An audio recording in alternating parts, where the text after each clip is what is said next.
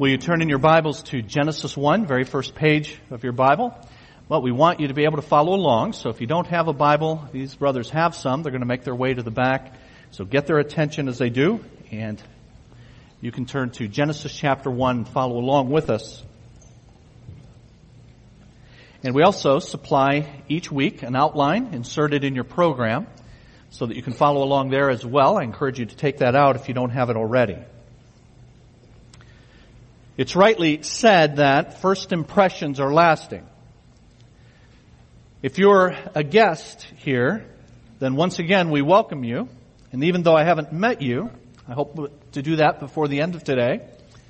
Even though I haven't met you, I already know something about you. I know that you, like all of us do, have been making assessments about our church from the very moment that you pulled in the parking lot. Perhaps even before you decided to come, when you looked at our website. You're forming impressions about who we are and how we do things so that you can know whether this is a place and people with whom you might want to associate. You've gained an impression of us from the order of and in the service and through the musical presentation. And I tell you that you're forming an impression, and so you're also forming an impression of me. First impressions are first, and they are lasting as well. I came upon a conversation just yesterday with a couple of men in our church at Emily's Open House. They were discussing the first time that they came to CBC and what their first impressions were. Now, when we read of God's creative activity in the first chapter of the Bible, we're getting first impressions of God and how it is that He does things. Now, I should say that when we read of God, it's never really our very first impression, because the truth is we know something of Him from just looking at creation. We know something of His power and majesty and beauty. But it's only in the special revelation of the Bible that we get to know God more fully, and that begins with our first impression in the very first chapter. The story of creation shows us some extremely important things about God at the very outset of the Bible story. And this is good because since first impressions are lasting, those impressions are also foundational. They often establish the foundation of a relationship that's built upon for years to come. The foundation laid in the opening chapters of the Bible will be built upon in the 65 books that comprise God's Word thereafter. And that's why it's so very important for us to learn about God as we look at His work of creation in the beginning. So let's ask God to help us as we further look at Genesis chapter 1 in our message today. Lord, we thank You for allowing us to be here, to gather in this sacred moment, to open Your Word, to see Your character revealed there, and then the necessary changes that that makes incumbent upon us. Help us to have minds that are alert and hearts that are open, to become more like You, because as we will see, that is what You have made us to be. We pray in the name of Jesus. Amen. Now, one author compares the first 5 days of creation to the construction of a great mansion that's being constructed in orderly phases. The purpose is fulfilled only when the inhabitants for whom that mansion is exquisitely prepared actually move into it. And that's what God has been doing in the first 5 days of creation. Today we're going to look at day number 6, but He's been preparing this mansion, as it were, for the inhabitants for whom it was designed to be able to move into it. In fact, the Bible tells us in Isaiah chapter 45, this is what the Lord says. He who created the heavens, He is God. He who fashioned and made the earth, He founded it. He did not create it to be empty, but He formed it to be inhabited. And we have been, over the last several weeks together, documenting God's in phases, stages, preparing the earth for its ultimate inhabitants. And that is, as we will see, humanity. And it begins back in verse 2 of chapter 1 that tells us that the earth at its original inception was formless and it was empty. And God remedies that by first giving and then filling, giving form and then filling the emptiness that was the earth. And so I pointed out to you that days 1 through 3 of creation are forming, and days 4 through 6 are filling, and they correspond to one another in pairs. Day 1 compares to day 4. Day 2 to day 5. Day 3 to day 6. It was on day 1 that God created light. And on day 4, He created the sun, the moon, the stars, in which light is formed on that first day. That light that was formed on the first day is crystallized. On day 2, you may recall, God created the sea and sky.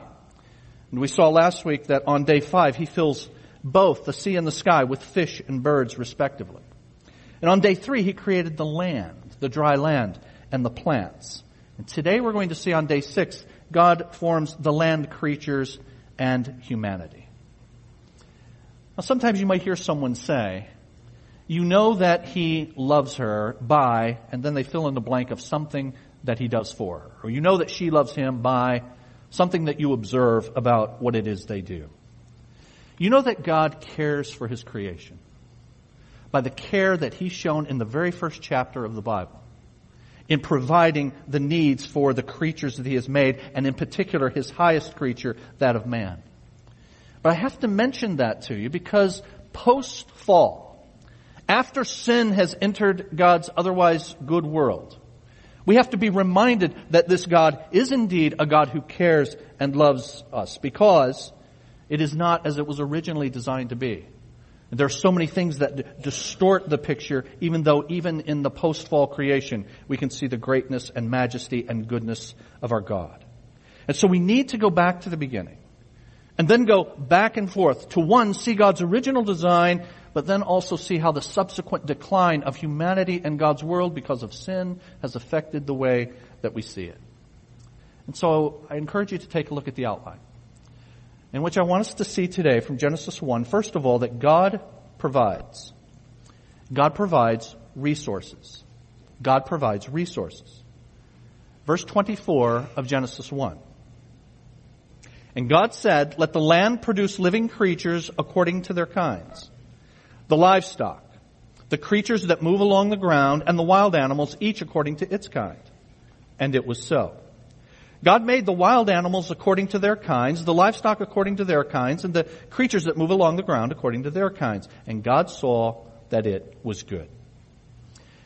So on day 6, at the beginning of day 6, God creates the land animals, the living creatures. And these living creatures are divided into 3 basic sorts.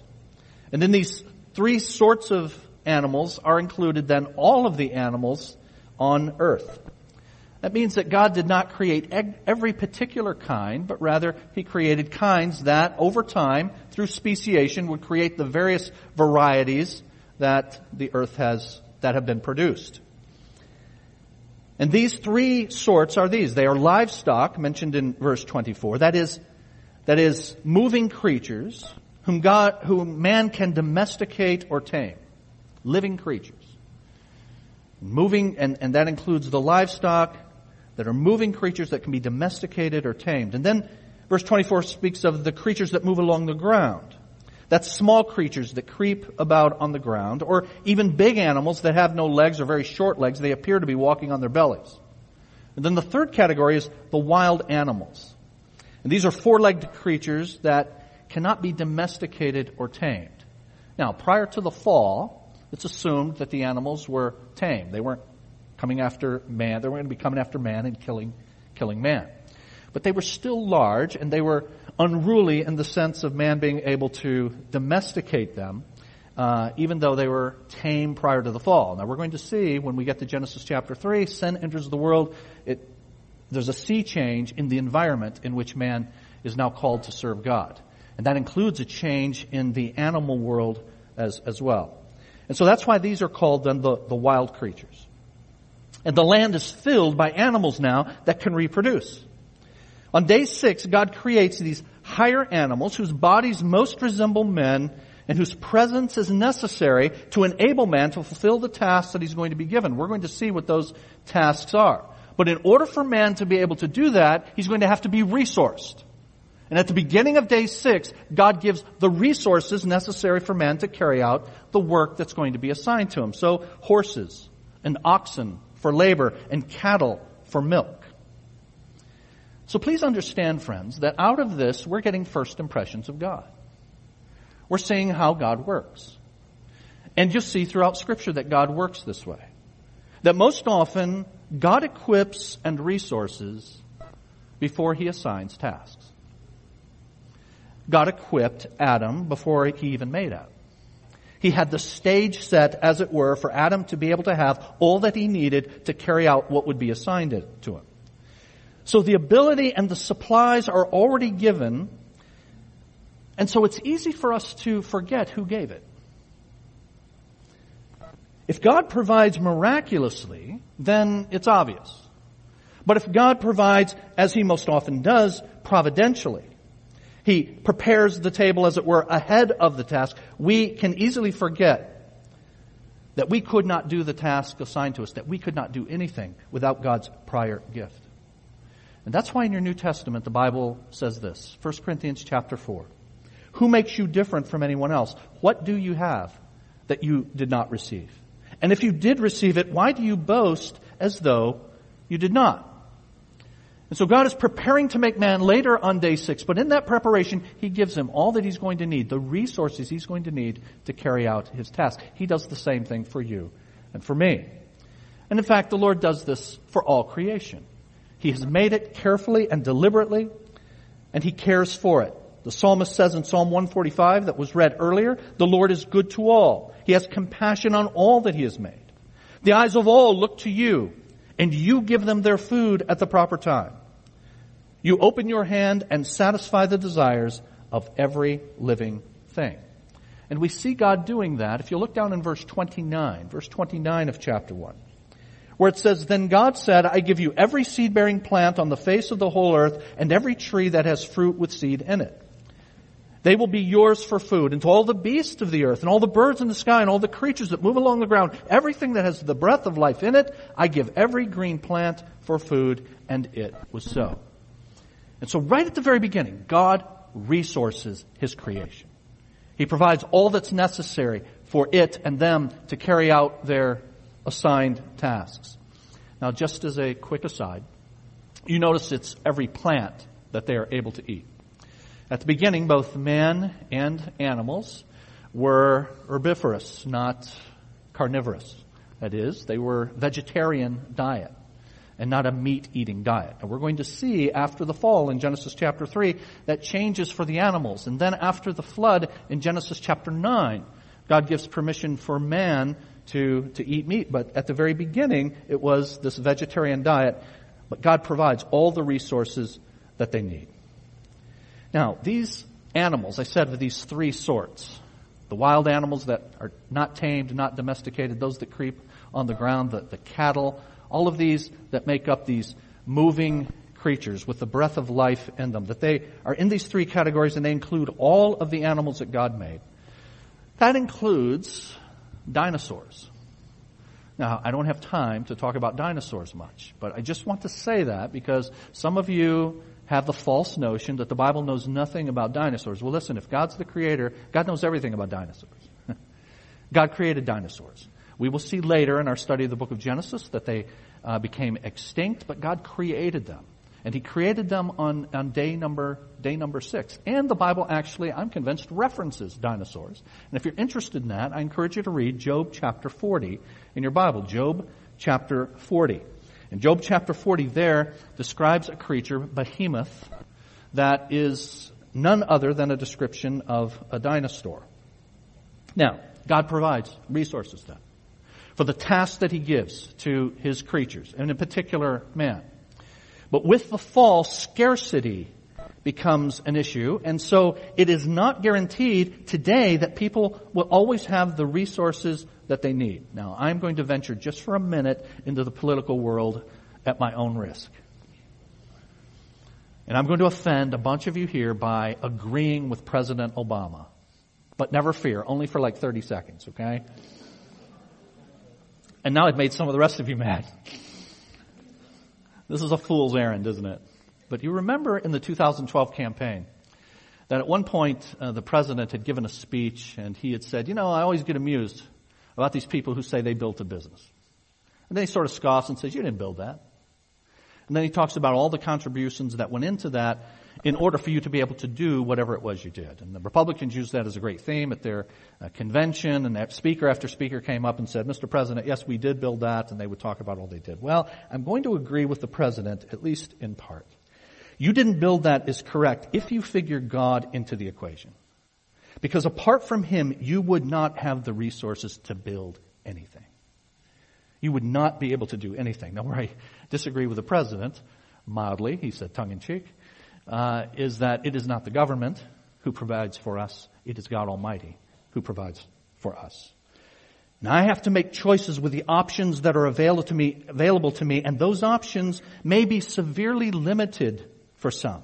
And so to say you are what you choose, as some of us, even as Christians, will harshly say to other people who are less fortunate or fallen on difficult times, hey, you are what you choose. You made your bed, now you lie in it. Don't make excuses.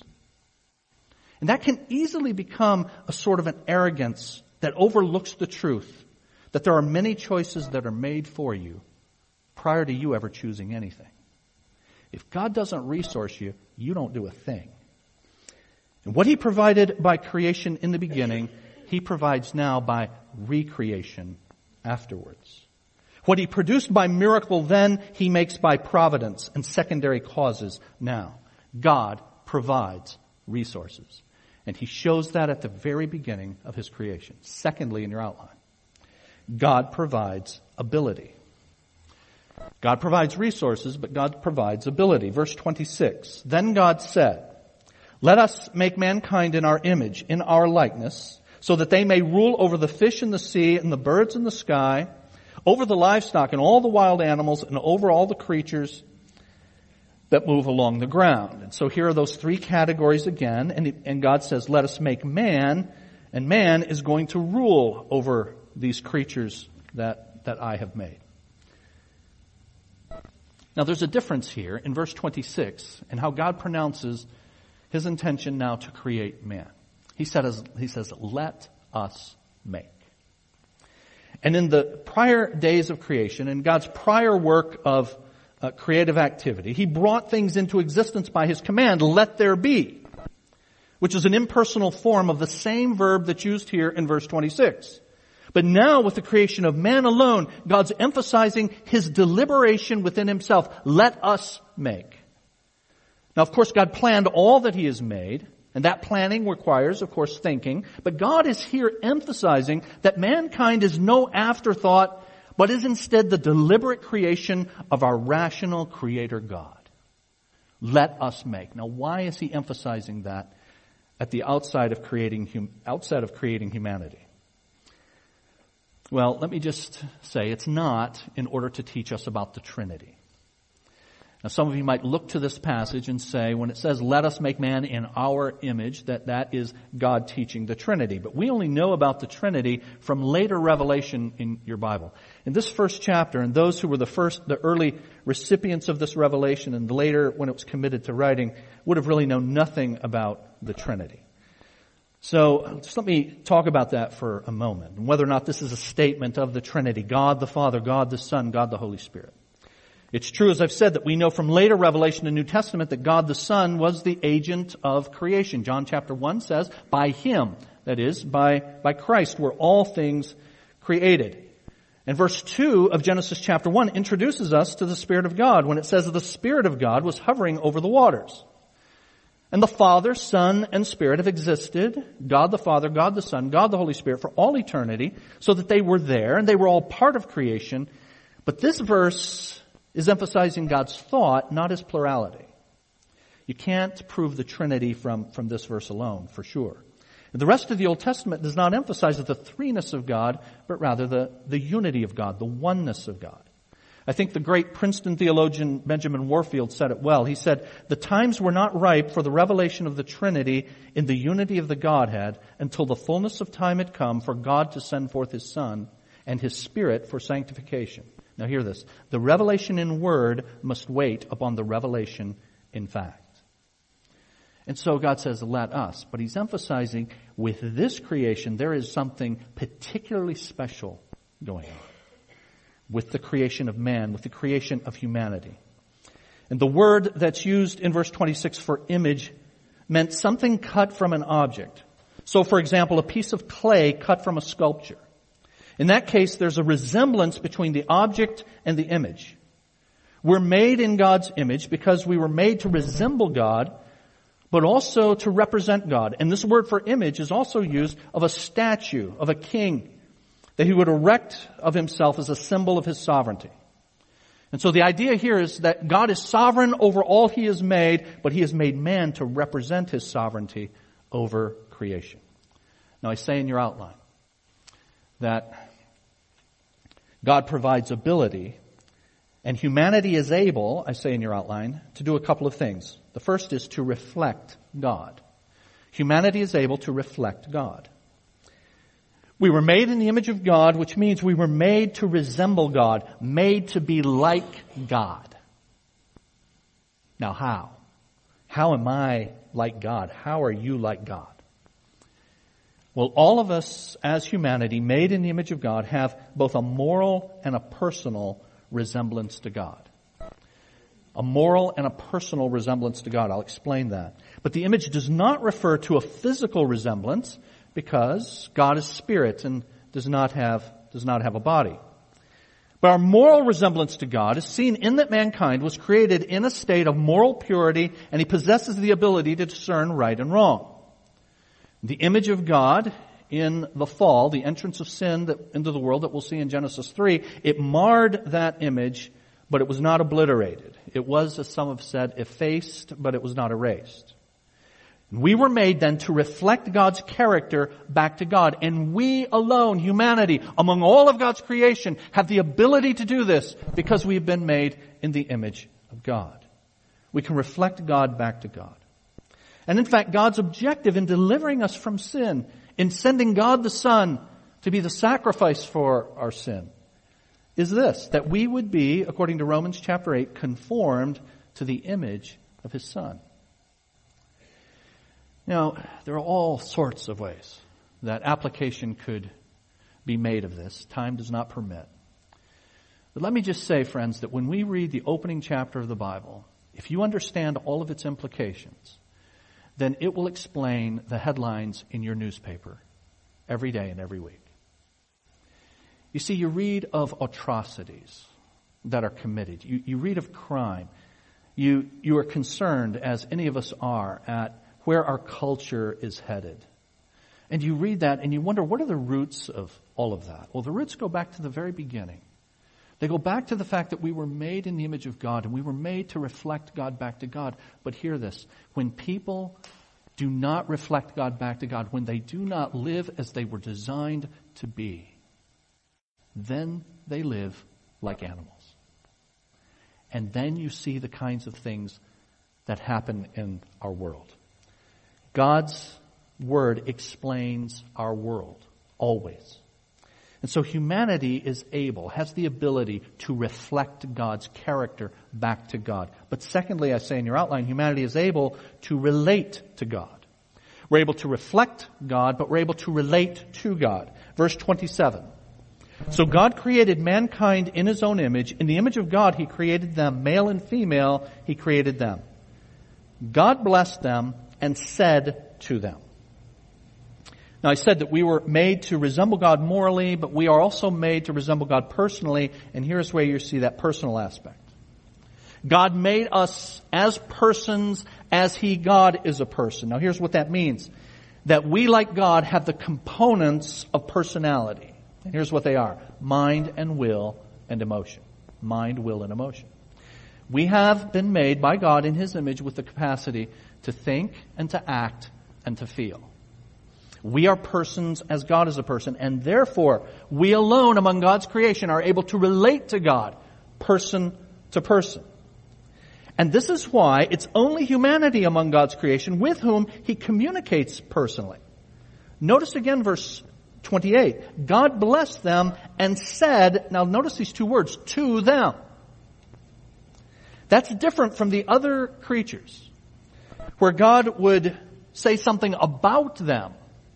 It's only here with humanity that God says to them. Humanity alone, made in the image of God, is able to communicate person to person, not only with God, but also with one another. And so male and female, he created them with this capacity to communicate to one another. Again, all kinds of implications of this. Let me just give you a couple.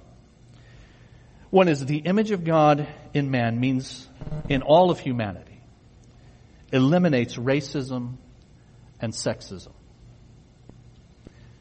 The problems that we have with racism and sexism that we've had for millennia, the problems that we've had with that go back to not understanding the original creation. You see, if you understand that all humanity, male and female, whatever color, ethnicity, whatever we are all made in the image of God, then it eliminates racism and sexism. It eliminates racism because we have all originated from one man.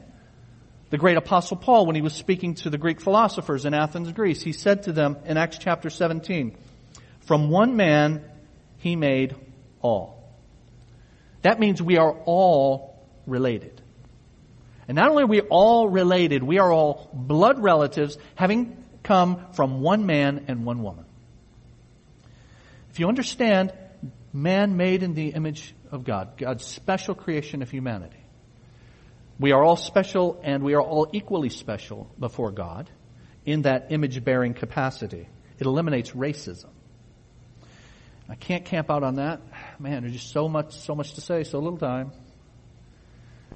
But listen, I'll just say to you as directly but as lovingly as I can, if you have racist terminology, if you have racist thoughts, you're going to need to take that somewhere else or repent. That's not what the Bible teaches, and therefore it's not the way we roll here. It eliminates racism. It eliminates sexism as well. As I stated on Mother's Day last year, identity comes before roles. We most often focus between men and women on the distinctive roles that God has assigned to male and female. That's true. We're going to see that in chapter 2.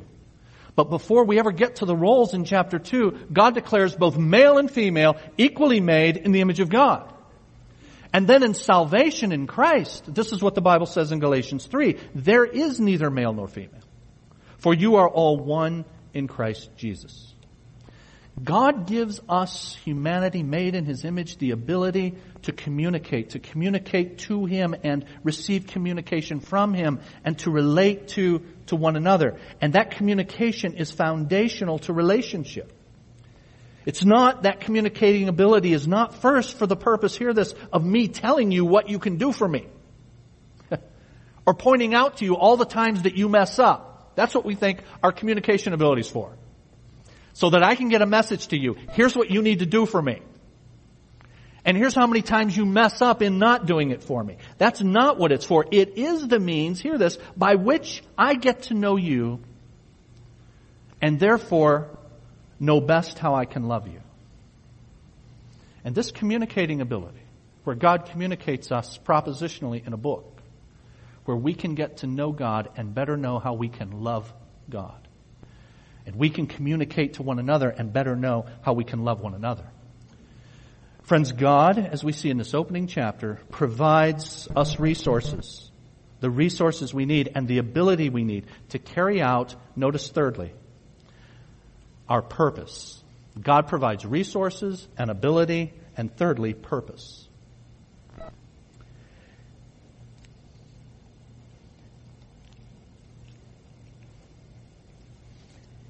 He says in verse 28, "Be fruitful and increase in number, fill the earth and subdue it, rule over the fish in the sea and the birds in the sky and over every living creature that moves on the ground." This is sometimes called the dominion mandate. Mandate, a command, and it's a command to have dominion over the creation. One commentator said, "Only because mankind was created in the image of God was it appropriate to grant him the awesome responsibility of dominion over the entire created order." And in this verse, it tells us that dominion is going to be carried out in two ways, to subdue and to rule. Subdue and rule are used only of humanity. Though back in verse 22 of chapter 1, it is said of the fish and the birds, it is said that they too are to multiply and be fruitful and to fill. But it is only said of humanity that it is to subdue and to rule. Now here's what that means. Two things in your outline. Humanity is to explore God's world. Explore God's world. This word subdue in verse 28 refers to the cultivation and manipulation of the land to suit mankind's purposes. And that requires, as we're going to see, that we explore God's world. We subdue it by exploring it, cultivating and manipulating the land to suit mankind's purpose. Now, if you're not careful, if you take all of this out of context, you could say, well, then we can just sort of rape the earth. And we can treat it without regard as stewards, managers for God. And some have done that. Nothing could be further from the truth. This does not imply devastation or destruction, but rather care for the earth. But we explore the earth in order to use it as God's representatives on earth. And you have an example of that in chapter 2. Let's take a look in chapter 2 and verse 15. Chapter 2 and verse 15 says, "The Lord God took the man and put him in the Garden of Eden to do this, to work it and take care of it." This task of subduing, then, implies that dominion mandate calls us to study the created order.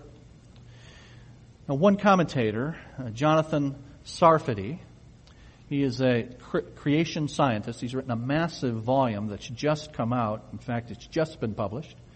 And I was able to get a copy of that, and it's been extremely helpful. And it's just called The Genesis Account. The Genesis Account. But in it, he teases out all of the implications of virtually everything that's said in this opening chapter of the Bible. But one of the things he does in that book is he says that the Christian view of the created order laid the foundation for the possibility of scientific inquiry. And let me tell you some of what he says. He says there are certain essential features that make science possible, and they simply did not exist in non-Christian cultures. And then he lists some of them. That a Christian worldview teaches that there is such a thing as objective truth, and that has to be at the foundation of scientific inquiry, that there is such a thing as objective truth. Postmodernism says you cannot know truth. And so that then raises the question, well, then how do you know that? How do you know you can't know truth if you can't know truth? But anyway, there is such a thing as objective truth. He also says that the Christian worldview teaches that the universe is real. Now, that may seem obvious, but some Eastern philosophies believe that everything is an illusion. And so that raises the question, is the belief that everything is an illusion itself an illusion? But there's no point in experimenting on something if, in fact, it's an illusion. But the biblical worldview teaches that, indeed, the universe is not an illusion, it's real. The biblical worldview also teaches that the universe is orderly. 17th century scientist Johannes Kepler, who's often regarded as the father of modern astronomy, wrote this: "The chief aim of all investigations of the external world should be to discover the rational order and harmony which has been imposed on it by God. Why should there be a trustworthy, unchanging laws if we are absent a trustworthy, non-capricious, and unchanging law-giving creator? A fundamental facet of science is deriving laws that provide for predictable outcomes, and that's only possible if the universe is orderly." And that only comes from a biblical worldview. And lastly, a biblical worldview teaches the universe is not divine. God is not in the stuff that God made. The universe is not divine, so man can and should investigate it. We don't need to sacrifice to the forest god in order to cut down a tree. We don't have to appease the water spirits in order to measure the boiling point of water. But that comes from a biblical worldview. So humanity is to explore God's world. Secondly, humanity is to shape God's world. Explore it, shape it. Subdue it, and rule it. This word for rule indicates humanity's preeminence over all other living creatures and their ability, humanity's ability to control and to harness all of those other living creatures. And you see an example of this as well in chapter 2. Again, I call your attention to chapter 2 and verse 19. we get to chapter 2, we're going to see that God paraded the animals before Adam, two by two. And here's what the Bible says. Whatever the man called each living creature, that was its name. Now, the reason that was so important is it showed that mankind had this ruling ability over the animal world. When you name something, as God named Adam, and then, by the way, Adam named Eve, as we'll see in chapter 2, then that implies authority over the person or thing named. And that's what God is doing here, showing the authority of Adam, his rulership, his dominion over the animal kingdom. And this involved the scientific task of classifying in an appropriate manner the animals. And so this task requires that man articulate the meaning of the world that he's exploring and shape it in a direction that's pleasing to God, according to one commentator. Now, what does all that mean to you and me? And we'll move on. Well, it means a lot of things, but here's one thing it should mean. Understand, dear friends, that we were made with the highest calling among all of God's creatures. We were made with purpose. We are made to subdue God's world and to rule God's world in the dominion mandate. We are made to be God's representatives on earth over all of His creatures. Now, here's what that practically means to you and me. Somebody comes up to you and says, "So what's going on?" What's your immediate response? Same old. Nothing much. Did you know with a human being made in the image of God, called to subdue and rule, there is no such thing as same old and nothing much? The truth is, there's a ton of eternal value that's going on with us. And this gives us, if rightly understood, a perspective on everything that we do that says right now counts forever. Everything that I'm doing on behalf of God and to fulfill God's purposes. Every day when I emerge from the gift of sleep and rest, I emerge knowing that God has called me to this new day to rule and subdue on His behalf. Christians and God's image bearers have that purpose. It gives meaning then to secular work. Tomorrow, many of you are going to go to work. Many of you are going to go to school. The fact that God has called us to this task as humanity to subdue and to rule on His behalf gives meaning to all of that activity.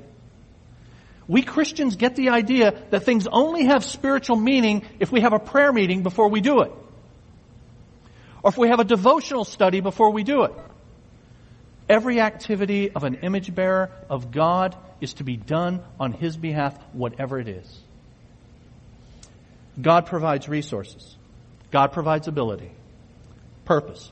Lastly, God provides perfection.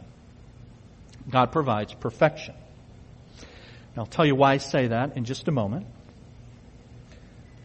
But in verse 31, at the end of verse 31, it says, "And there was evening and there was morning, the sixth day." And I want to point something out about that phrase, the sixth day.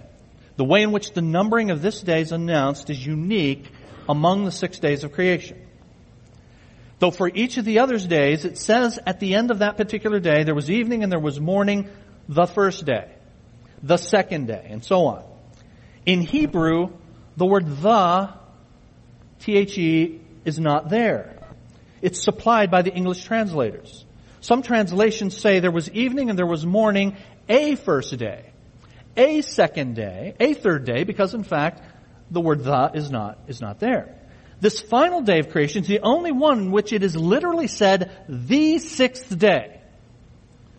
And the reason for this is probably to set apart the sixth day as something special, a culmination of creation that reaches its climax in the formation of mankind, of humanity. Everything in the prior 5 days, and even on the first part of this sixth day, the creation of animals, all of it has been leading up to God's crowning achievement, humanity. And now that mankind has been made, creation is finished, and God signifies that it's finished by saying at the end of verse 31, notice, end of verse 31, God saw all that He had made, and it was very good, and there was evening and there was morning the sixth day. Now, there's a little more here in that line than we see in English. Literally, it says in Hebrew, God saw all that he had made, and behold, it was very good. The NIV that most of you have in front of you doesn't have, and behold, before it was very good. But literally it's there, behold, it was very good. And that Hebrew word serves to call attention to the statement that follows. It was very good. God's saying, and now, watch this, I want you to understand this. Now that I've finished all of this, it is very good. For all of the other days, God would end that day by pronouncing what he has made as good. Verse 4 says, and God saw that the light was good. Verses 9, 12, 18, 20, and 23, they all say, and God saw that it was good, saying that of the particular thing that he made. But at the end of day 6, God looked on all he had made, the totality of physical creation, and says, it's very good, it's perfect in every minute detail. Now, why is it perfect? Because it reflects its intention. It is complete. And as I said at the beginning, we're getting first impressions about God and how God works and what God's objectives are. And friends, God is still in the process of working all things to their completion. God is still making all things perfect by making all things new. In the words of the theme verse for our church, Colossians chapter 1 and verse 28, here's what it says. He, Christ, is the one we proclaim, admonishing and teaching everyone with all wisdom, so that we may present everyone fully mature, that is, perfect, complete in Christ. And God is engaged in redeeming his fallen creation in order to restore it back to its original perfection.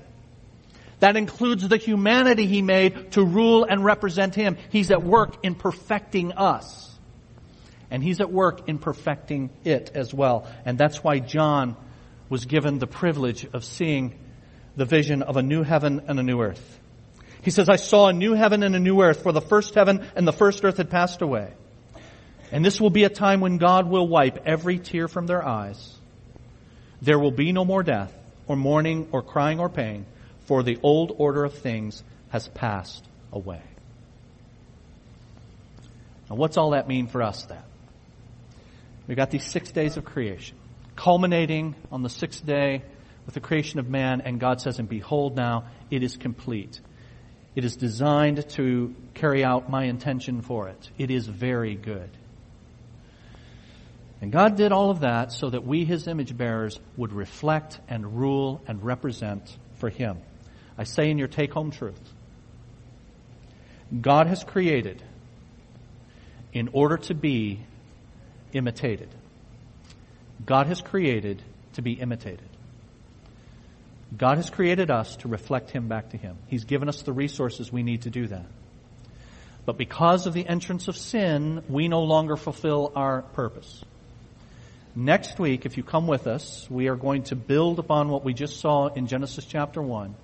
And we're going to look at Hebrews chapter 2 next week. Hebrews chapter 2, verses 5 through 9. Hebrews 2, 5 through 9. I encourage you to read ahead of time in preparation for that. Hebrews 2, 5 through 9. The writer of Hebrews talks about the implications of the fact that humanity is not fulfilling its intended purpose and what God has done about that. Let's go to the Lord in prayer. Our Father, we thank you again for this sacred time together to open your word and to see therein you revealed, you made known to us. Father, we thank you that you've given us the special revelation of the Bible so that we can know about you, know about your character, know about your ways, know about your intentions and your purposes, and in particular to know why you have placed us here. Thank you for the clarity of your word telling us that we alone among your creation are made in your image, and that image is not to be harmed. That image is to be cherished, and the purpose for that image is to be fulfilled.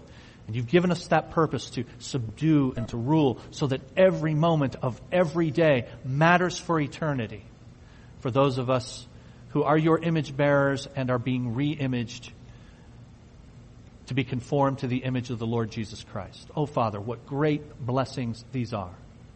And so help us now to go this week and to ponder these things and how the dominion mandate to rule for you and to represent you and to reflect you in every activity of life, how that affects us as we go to school tomorrow, as we go to work tomorrow, as we serve our families in our homes. Oh, Lord, help us to be a body. Help us to be a church. Help us to be a people that brings glory to you by showing you back to you. We pray in the name of Jesus. Amen.